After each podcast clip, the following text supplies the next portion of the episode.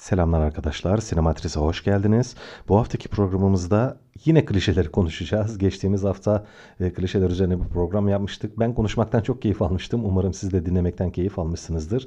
Klişeler konusu gerçekten derya deniz bir konu. Yani geçen haftaki hazırlığımın yarısını bile size anlatamamıştım gerçekten. Daha anlatmak istediğim, söylemek istediğim, anmak istediğim birçok klişe vardı. Onları biraz devam etmek istiyorum. Bir de onun dışında geçen haftaki klişeler üzerine konuşacak olmamın heyecanından klişenin ne olup olmadığı ya da klişeler üzerine de fikrimi söyleyememiştim. Onu da bu hafta dile getirmek istiyorum. Şöyle bir durum var. Normal şartlarda klişeler üzerine konuşurken, geçen hafta da söylemiştim, klişeler üzerine konuşmak da çok klişe bir şey aslında. Çünkü sosyal medya diyorum, Ekşi Sözlük, Onedio ya da Twitter gibi ortamlar, Facebook gibi ortamlar film klişeleriyle dolu. Bunun üzerine kitaplar da yazıldı. Çok sayıda sinema yazarı büyüğümüz, ustamız klişeler üzerine birçok şey söylemiştir. Yani klişelerin kendisi de klişedir ama biraz daha arkada kalan, biraz daha göz önünde olmayan klişelerden, biraz böyle sanki gizli kalmayı başarabilmiş gibi görünen klişelerden bahsetmeye çalışmıştım ben. Bu hafta eleştirel diyeyim ya da üzerine eleştiriler dile getirebileceğimiz birkaç klişeden bahsetmek istiyorum. Bunların biraz daha özel klişeler olduğuna inanıyorum ama ondan önce klişenin ne olup olmadığı üzerine de birkaç şey söylemek istiyorum. Aslında tanımlamaya çok gerek yok. Klişe kelime karşılığı olarak basmakalıp diye geçiyor. Hani daha önce birçok kez yapılmış şeylerin tekrar edilmesi, çok alışılmış, daha önce birçok kez görülmüş şeylere klişe deniyor. Edebiyatta da klişeler olabilir. Hatta müzikte ya da başka sanatlarda da klişeler olabilir. Resim sanatı da klişe olabilir. Ama en çok böyle sıcak temasta olduğumuz, en popüler ya da popüler demesem de en son, en güncel sanatlardan bir tanesi sinema olduğumuz için ve tabii biz de burada sinema üzerine konuştuğumuz için sinemasal klişelerden bahsediyoruz. Evet, alışıldık bir şey ama genel sinema sohbetlerinde böyle klişe kelimesi geçtiği anda hani genellikle klişenin çok kötü bir şey olduğu, klişelere sahip bir filmin istenmeyen, aranmayan, çok da keyif vermeyen bir film olduğu. Ben bu filmin sonunu çıkardım ya, tamam şu kesin şöyle olacak, bakın şimdi kesin böyle bir şey olacak gibi sohbetlere girdiğimiz bir konudur klişe konusu. Negatif yaklaşılır genellikle klişe olgusuna ama aslında bu çok doğru değil arkadaşlar. Çünkü aslında klişeler bu kadar çok tekrar edilmiş şeyler ise demek ki geniş kitlelerce daha önce çok sevilmiş, ilgi duyulmuş, ya hoş bulunmuş, yani hani karşılığı olmuş sinemasal ayrıntılardır aslında klişeler. Ve bir yandan da sinema bir anlamda hem bir sanat olarak hem de popüler kültür malzemesi olarak, bir eğlence olarak bize, yani izleyicilere ayna tutan da bir olgu olduğu için sinema, bu klişeler bir anlamda toplumu da yansıtır aslına bakarsanız. Yani bir umursamaz polis dediğimizde bunun altında bir toplumsal, kültürel ya da o mesleğin doğasıyla ilgili, o mesleğin içerisinde yer alan insanlarla ilgili bir tespittir bu aynı zamanda. Ya da örneğin çok azimli, idealist avukat dediğimizde, tamam bu bir klişedir mesela. İşte ölüm tehditleri de alsa, işte savunduğu davadan geri adım atmayan, ölümden bile korkmayan bir hukukçu, bir adalet savaşçısı dediğimizde, evet bu belki klişe bir şeydir, çok alışıldık bir şeydir, bir sürü filmde karşımıza gelmiştir ama bir yandan da o meslekle ilgili, o tipleme ile ilgili fikirleri barındıran ve bununla ilgili de sinemacının fikrini de barındıran bir klişedir aynı zamanda. Onun dışında görsel dille ilgili, hikaye yapılarıyla ilgili çok fazla klişe anabiliriz ve bunların hepsinin bir klişeye dönüşmesi de, yani sinemasal olarak klişeye dönüşmesi de bir sinemanın olgunlaşması, olgunluğunu göstermesi durumunu karşımıza getiriyor. Yani diyebiliriz ki klişeler doğuran sinema olgunlaşmış bir sinemadır aslında. Bunun son yıllardaki en güzel örneklerinden bir tanesi arkadaşlar, Türk korku sinemasının belirli klişeler oluşturması. Şimdi Türk korku sinemasını seviyorsunuzdur ya da sevmiyorsunuzdur. Bu tabii beğeniyle alakalı bir şey. Kişiden kişiye değişebilir. Ben kendi adıma çok güçlü bir sinema olduğunu düşünmüyorum. Çok başarılı bir sinema olduğunu düşünmüyorum. Çok başarılı, unutulmaz örnekler barındıran bir sinema olduğunu düşünmüyorum. Ancak neticede bir Türk korku sineması diye bir olgu artık hayatımıza girdi ve var, değil mi? Bu da iyi bir şey. Türk sineması adına iyi bir şey arkadaşlar. Bugün çok iyi örnekleri karşımıza gelmiyor olsa da mutlaka gözden kaçmış değerli örnekleri vardır. Ve gelecekte de bu klişeler ya da bu olgunluk üzerine bir şeyler inşa edip çok daha iyi örnekler ortaya çıkaran sinemacılar da mutlaka olacaktır. O anlamda Türk sinemasının da örneğin bir korku filmi klişeleri oluşturması Türk sineması adına iyi bir şeydir aslında. O nedenle klişelere çok da yani negatif, çok da böyle istemiyorum gibi bakmak çok da doğru değildir diye düşünüyorum. Şimdi birkaç tane klişe hazırladım demiştim. Dediğim gibi bu haftaki klişeler biraz daha farklı olacak. Biraz eleştirel yaklaşacağım klişeler olacak. Bunları izah etmeye çalışacağım size. İlk aklıma gelen klişe yolunda gitmeyen bilimsel deney klişesi arkadaşlar. Bu çok ilginç bir şey, enteresan bir şey bence. Hani bir klişe olarak çok alışıldık da altında çok bence dediğim gibi eleştirel ve biraz tatsız alt metinler barındırıyor. Şöyle ki bunun üzerine söylemek istediğim konu tabii çok derin de kısaltmaya çalışayım. Bilim, sanat, felsefe gibi çok temel disiplinler medeniyetimizin gelişmesinde en önemli rolleri oynamış olgulardan birkaçıdır bunlar mutlaka. Ve çok ilginç biçimde arkadaşlar sinema bilime şüpheli yaklaşıyor genellikle ve bilimsel gelişmelere karşı genel böyle bir antipatik bir yaklaşım var sinemacılarda, sinemada, bilim kurgu sinemasında. Hep böyle bilimsel gelişmeleri, bilimsel deneyleri, bilimsel çalışmalarda bulunan bilim insanlarını falan böyle negatif yaklaşıyor, bir garip yaklaşıyor sinema. Bu benim biraz canımı sıkıyor, biraz üzüyor beni aslında. Bilimsel anlamda muhafazakar bakışa sahip sinemanın varlığı ve geniş kitlelerce bunun kabul edilmesi de biraz eleştirilesi ve düşünülesi bir durum bence. Yani bir bilim kurgu filminde de bir deneyde bir aksaklık çıkmasın, bir yani yolunda gitmeyen bir şey olmasın. Elbette bilinmeyene duyulan korkudur bilimsel korku filmlerindeki temel dürtü ve temel mesele. Yani Ridley Scott'ın Alien'ından tutun da Stanley Kubrick'in 2001 Uzay Macerası'ndan geçin de ya da herhangi bir bilimsel buluşun kötü amaçlı kullanılması. Yani bu da çok klişe bir şeydir, bilinen bir şeydir. Ama bakın bunların altında hep sanatın bilime ve bilimsel gelişmelere şüpheli bakması ve muhafazakar bir bakış açısı sunması alt metni var. Şimdi biz sanat da bizim için çok önemli ve sanatı da çok seviyoruz. Bilim de çok önemli bir olgu. Yani bilim insanlarına da saygımız var. Önem atfediyoruz yani bilimi önemli görüyoruz hepimiz medeniyet olarak. Dünyanın bütün gelişmiş ülkeleri bilimsel çalışmaların ön planda olduğu ülkelerdir. Tabii yine felsefe de aynı şekilde bilim ve sanat gibi çok önemli disiplinlerden bir tanesi. Neden sanat bilime şüpheyle yaklaşıyor? Neden acaba bilimsel gelişmelerin insanı çok da böyle refaha, daha mutlu bir hayata, yaşama ve dünyaya ulaştıracak konusunda şüphesi var sinemacıların ve daha çok sanatçıların diyelim. Bu dediğim gibi benim canımı sıkan bir şey. Biraz böyle altında negatif anlamlar seziyorum, çıkarıyorum. Belki siz öyle düşünmezsiniz olabilir, bilemiyorum ama bu çok klişe bir şey artık. Gerçekten sıktı. Sinemasal olarak da sıktı yani. Şu biraz daha kabul edilebilir bir klişe gibi geliyor bana. Öngörülemeyen bir bilimsel çalışma sonucu karşımıza istemediğimiz bir durumun çıkması. Okey. Yani atıyorum biz bir laboratuvarda bir virüs, bir bakteri deneyi yapıyoruz ve o sonra bizim başımıza bela alıyor. Örneğin buna benzer de filmler var ya da uzayda bilinmeyen bir gezegene gidiyoruz ve orada bir virüs buluşuyor, bir hastalık buluşuyor, bir uzaylıyla karşı karşıya geliyoruz. Evet, insan belki bilinmeyen karanlık mecralara girerken biraz daha dikkatli olmadı. Belki de bilim insanları bu açıdan biraz iyimserlerdir. Belki de biraz kontrolsüzlerdir. Yani sinemacılar, sanatçılar bu konuda belki haklı endişelere sahip olabilirler ama artık o kadar klişe hale gelmiş bir şey ki bu. O kadar alışıldık bir şey oldu ki şunu diyebiliyoruz yani bütün sinema bilimi sevmiyor, bilime antipatik yaklaşıyor ve sanki sinemacılar bilimin gelişmesini istemiyor. Bilimsel çalışmalarının yapılmasına böyle toptan karşılarmış gibi bir tablo çıktı ortaya. Bu yolunda gitmeyen deney ya da bilimsel çalışmalara şüpheli bakma durumu madem bir klişeye dönüştü, madem bayağı genel bir olgu, ne oldu yani sinemacılar bir araya gelip de bilimsel çalışmaları durduralım mı dediler yani engelleyelim mi dediler. Buna dair bir toplantı mı yapıldı, ne oldu, bizim mi haberimiz yok. Çok ilginç bir durum bu bence. Klişeye dönüşmüş olması. Bir başka klişemiz arkadaşlar yine sıkça karşımıza çıkan şeylerden bir tanesi ve bence çok kullanımı açısından da biraz antipatik olan şeylerden bir tanesi ergenlik sancıları arkadaşlar. Deyince benim aklıma ilk ne geliyor biliyor musunuz? Biraz garip belki ama Örümcek Adam filmi geliyor. Başka bir sürü gençlik filmi var aslında. Hani Amerikan pastasından tutun da 80'lerdeki işte Breakfast Club'lar falan hani gençlerin, ergenlerin sorunlarını inceleyen çok değerli filmler de var. Evet ama Peter Parker'ın neydi sevgisi? Mary miydi? Yani bir açıl artık şu kıza ve yani sevgili oluyorsanız olun, olmuyorsanız da olmayın. Yani şimdi evet ergenlik zor bir dönem.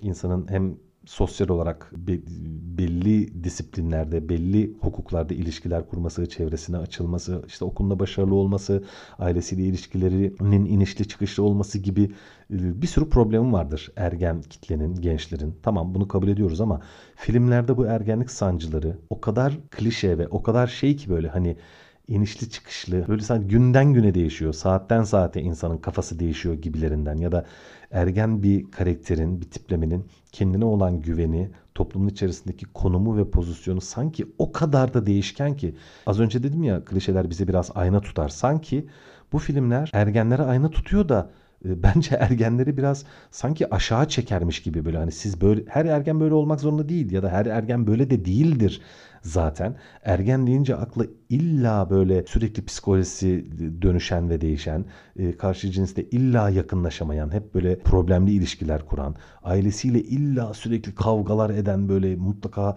kendince gizli hataları olan, kusurları olan, bunu insanlardan saklamaya çalışan, illa ezik, sanki böyle illa çözemediği problemleri artık onun önünü görmesini engelleyen falan, hayata böyle karamsar bakan tipler midir ergenler? Hayır, böyle değildir. Böyle olanlar da vardır, olmayanlar da vardır mutlaka.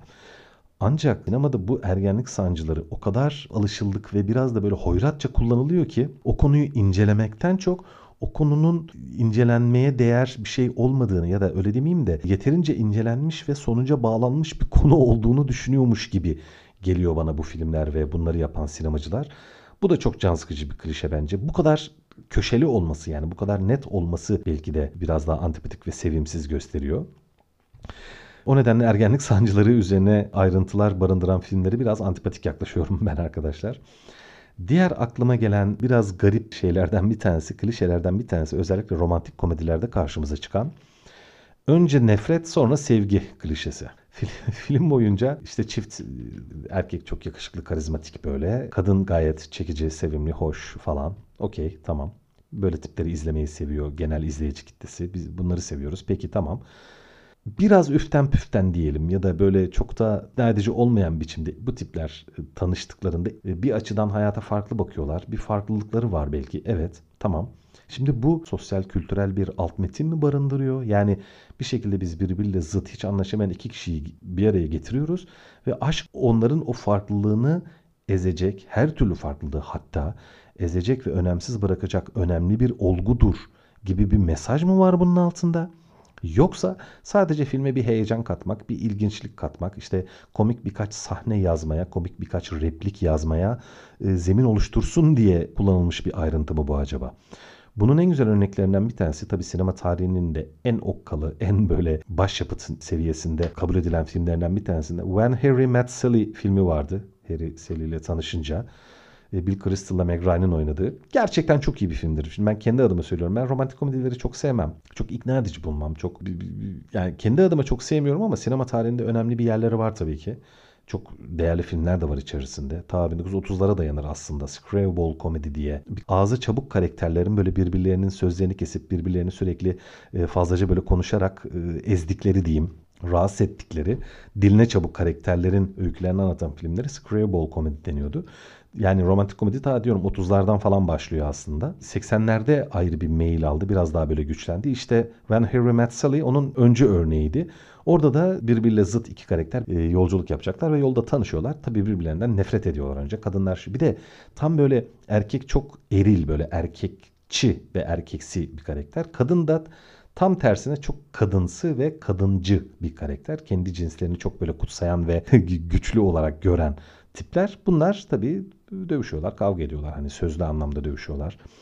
Şimdi tamam abi, olsun, güzel bir heyecan katıyor belki. Güzel replikler yazabiliyorsun bu zıtlaşmadan yola çıkarak. Evet, keyifli oluyor, güzel oluyor ama abi o kadar çok yapıldı ve hani bu gerçekten şey de değil. Hani birbirine antipatik olarak yaklaşan karakterlerin bir dönüp böyle birbirlerine deli gibi aşık olup evlenip bir ömür boyu mutlu olmaları yani olabilir ama bu çok bence çok ilginç bir şey de sayılmayabilir. Çünkü yeni tanıştığınızda hangi konu açılacak? Yani ikisi aynı takımı tutuyorsa, futbol konuşurlarsa daha çabuk evlenecekler o zaman. Yani hani hangi konunun açılacağı ya da birbirleriyle nasıl bir diyaloğa girecekleri, söz konusu ilişkiyi, yakınlıklarını hangi noktadan tutup başlatacakları gibi bir sürü değişkenin etkisinde olan bir şey bu. Yani tanıştık ve hemen birbirimizden nefret ettik. Yani birilerinden nefret etmeye mi meyillisiniz arkadaşlar? Böyle bir şeyim var. Niye antipatik yaklaşıyoruz hemen karşımızdakine gibi bir soru yöneltme ihtiyacında oluyor insan o karakterlere. Çok inandırıcı bulmuyorum. Çok ikna edici bulmuyorum. Çok da klişeleşmiş bir şey haline geldi. Dediğim gibi işin altında bir sosyolojik alt metin olabilir. Hani işte aşk her türlü engeli ortadan kaldıran bir şeydir gibi bir alt metin olabilir. Buna da katılabiliriz veya katılmayabiliriz. Bu da ayrı bir konu ama önce nefret sonra sevgi klişesi baya artık uzak olmaya çalıştığımız klişelerden biri. Şimdi biraz daha farklı bir klişeye geçeceğim. Biraz daha ilginç bir duruma geçeceğim. İlginç bir film türü var arkadaşlar. çok eski örnekleri var mıdır? Ben hani az çok sinema tarihi bilgim olmasına rağmen çok fazla tespit edemedim. Daha yakın zamanlı bir film türü gibi geliyor bu bana ama şöyle isimlendirdim ben bu film türünü. Garip durumlar yaratıp insanın doğasını incelediğini iddia eden filmler. Sıra dışı ve garip durumlar yaratıp haliyle o durumda kalan insanların da garip biçimlerde davranmak zorunda kalacağı, bakın bu noktaya dikkat edin lütfen, garip davranmak zorunda kalacağı ve bu zorunda kaldığı tavırlardan dolayı da insanın doğasını incelemeye soyunduğunu iddia eden filmler bunlar. Birkaç örnek vereceğim. Bir tanesi Köpek Dişi, Dogtooth, Yorgos Lanthimos'un. Bir tanesi The Cube diye bir film vardı. Vincenzo Natali diye bir İtalyan yönetmendi yanlış hatırlamıyorsam. Bir tanesi çok yakın zamanda mutlaka biliyorsunuzdur. Platform diye bir film, Netflix yapımıydı. Bir tanesi The Hole diye, Delik diye bir film vardı. Çoğunu seviyorsunuzdur tahmin ediyorum. Aslında ben de iyi bir film olduğunu düşünüyorum. The Saw, Testere böyle bir filmdi. Yine Lanthimos'un Lobster diye bir filmi vardı yakın zamandan yine. Şimdi başka filmler de var. Hani birkaç örnek vermem yeterli herhalde. Şimdi bu filmler ister ikna edici, ister tamamen fantastik, tamamen uydurulmuş diyeyim yani. The Cube öyleydi mesela. Uydurulmuş, sıra dışı, yani baskılı bir ortam yaratıyor bu. Örneğin Cube filminde birkaç kişi bir anda hepsi uykulu haldeyken bir an uyanıyorlar, bir küpün içindeler.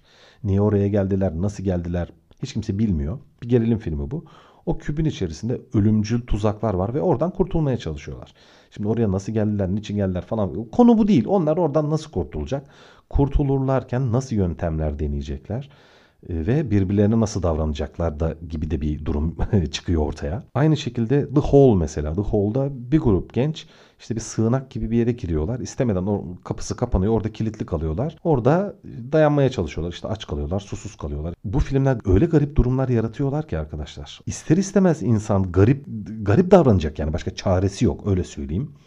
Ve genellikle bu durumlar aslında doğal, yani hani zaten sinemada günlük hayatımızda karşımıza gelen şeyleri bekliyor değiliz. Tamam, sıra dışı durumları daha çok öykü ediniyordur sinema tabii genel olarak ama bu tip filmlerdeki durumlar gerçekten illa insanlar garip ve sıra dışı davransın diye o kadar yapay biçimde oluşturulmuş ortamlar oluyor ki bu filmlerin hiçbirinin ben inandırıcı ve ikna edici olduğunu düşünmüyorum. Bir türlü ben bu filmlerin gerçekten insanın doğasını inceleyen filmler olduğuna da hiçbir zaman ikna olmadım. Ve öyle olmadıklarını düşünüyorum ve iddia ediyorum. Mesela dediğim gibi en güncel örnek Platform'du. Platform'da hani izlemeyen arkadaşlar vardır belki, izlemek isteyen ya da izleyip de beğenen de olabilir tabii. Bence iyi bir film değildi. Herkes çok övdü böyle yani, harika bir film, çok iyi, çok güzel toplumsal tespitler barındırıyor. Evet, filmin mesajı gerçekten çok etkileyiciydi. Onu yani kabul ediyorum ve gayet de normal. Ama kurulan atmosfer, inşa edilen o sıkışık ve basınçlı yapı ve tamamen fantastik zaten. Hani hiçbir gerçekçiliği yok. Hani dünyada öyle bir yer, hani öyle bir deney ortamı ya da öyle bir yapı hiç mümkün mü? Hani buna inanan olmuş mudur? Hayır. Hani herkes onun bir anlamda bir fantezi olduğunu kabul ediyordur diye tahmin ediyorum. Tabii bu da şart değil. Yani tamam, Yüzüklerin Efendisi de fantezi ama şimdi burada sohbetin başında söylemeye çalıştığım gibi insanın doğasını incelediğini iddia ediyor bu filmler. İnsanla ilgili çeşitli tespitler yaptığını iddia ediyor ama siz o kadar yapay, o kadar basınçlı, o kadar zaten insanların sıra dışı davranmak zorunda kalacağı bir atmosfer yaratırsanız insanları, oradaki karakterleri ve tiplemeleri de aslında zorla bir şekilde hareket etmeye yönlendirmiş oluyorsunuz. Hani başka çare kalmıyor. Hani şunu demiş oluyorsunuz. Bak, insan zora gelirse ne çirkinlikler yapabilir. Abi bu hani hayatta kalma dürtüsü, yani belki doğada da böyle bir şey var ya da insanın çirkinliklere meyil edecek olması işte onun karakterinden, yaratılışından, doğuşundan, bunu da incelemek istiyorsak eğer bu filmler değil, çok daha iyi çalışılmış, çok daha düşünülerek oluşturulmuş atmosferlerin içerisine belli tiplemeleri ve karakterleri yerleştirmenin gerektiğini düşünüyorum. Bunu da iyi yapan filmler yok değil tarihte. Ama bu filmler bana çok yapay geliyor arkadaşlar. Birçok örneği var. Evet, izliyoruz. Çoğunlukla düşük bütçeli filmler oluyor bir de. Hani sinemacılara öyle bir olanak veriyor. Tek mekan, iki mekan falan böyle. Birkaç tipleme, birkaç karakter. Böyle güzel replikler yazalım. Güzel bir atmosfer oluşturalım. Güzel ışıklar yapalım. Hop, buyurun size güzel bir gerilim filmi. Ama işte değil. Çünkü altındaki gerçekçilik ikna etmiyor. İzleyiciyle kurduğu tavır, tamam ben gerçekçi bir filmim demiyor ama siz gerçekçi olmayan bir atmosfer kurduğunuzda orada karşımıza gelen eylemler, olaylar ve tespitler de çok da gerçekçi olmuyor bence. genel olarak fantastik filmler bunlar zaten. Hani dediğim gibi ikna edici tarafları yok ama soyundukları iddia ve bize tuttuklarını iddia ettikleri ayna çok da temiz bir ayna değil gibi geliyor bana. Dediğim gibi bu da bir klişe ve artık çok klişeleşmiş hale geldi ve filmler de birbirine biraz benzemeye başladı. Yakın zamanda başka birkaç örneğini de izledim. Çok da iyi olmayan örneklerdi. İnsanların bundan çok da ikna olduğunu düşünmüyorum. Yani izlemek belki keyifli olabilir bu filmleri ama çok da güçlü filmler olduklarını düşünmüyorum. Çünkü zaten klişeye dönüşmüş durumdalar. Evet, birkaç klişeyi daha bu hafta anlatmaya çalıştık. Altındaki metinleri ve işaret ettikleri noktaları da belirtmeye çalıştım. Bu haftalık bu kadar arkadaşlar. Önümüzdeki hafta görüşmek üzere. Teşekkürler.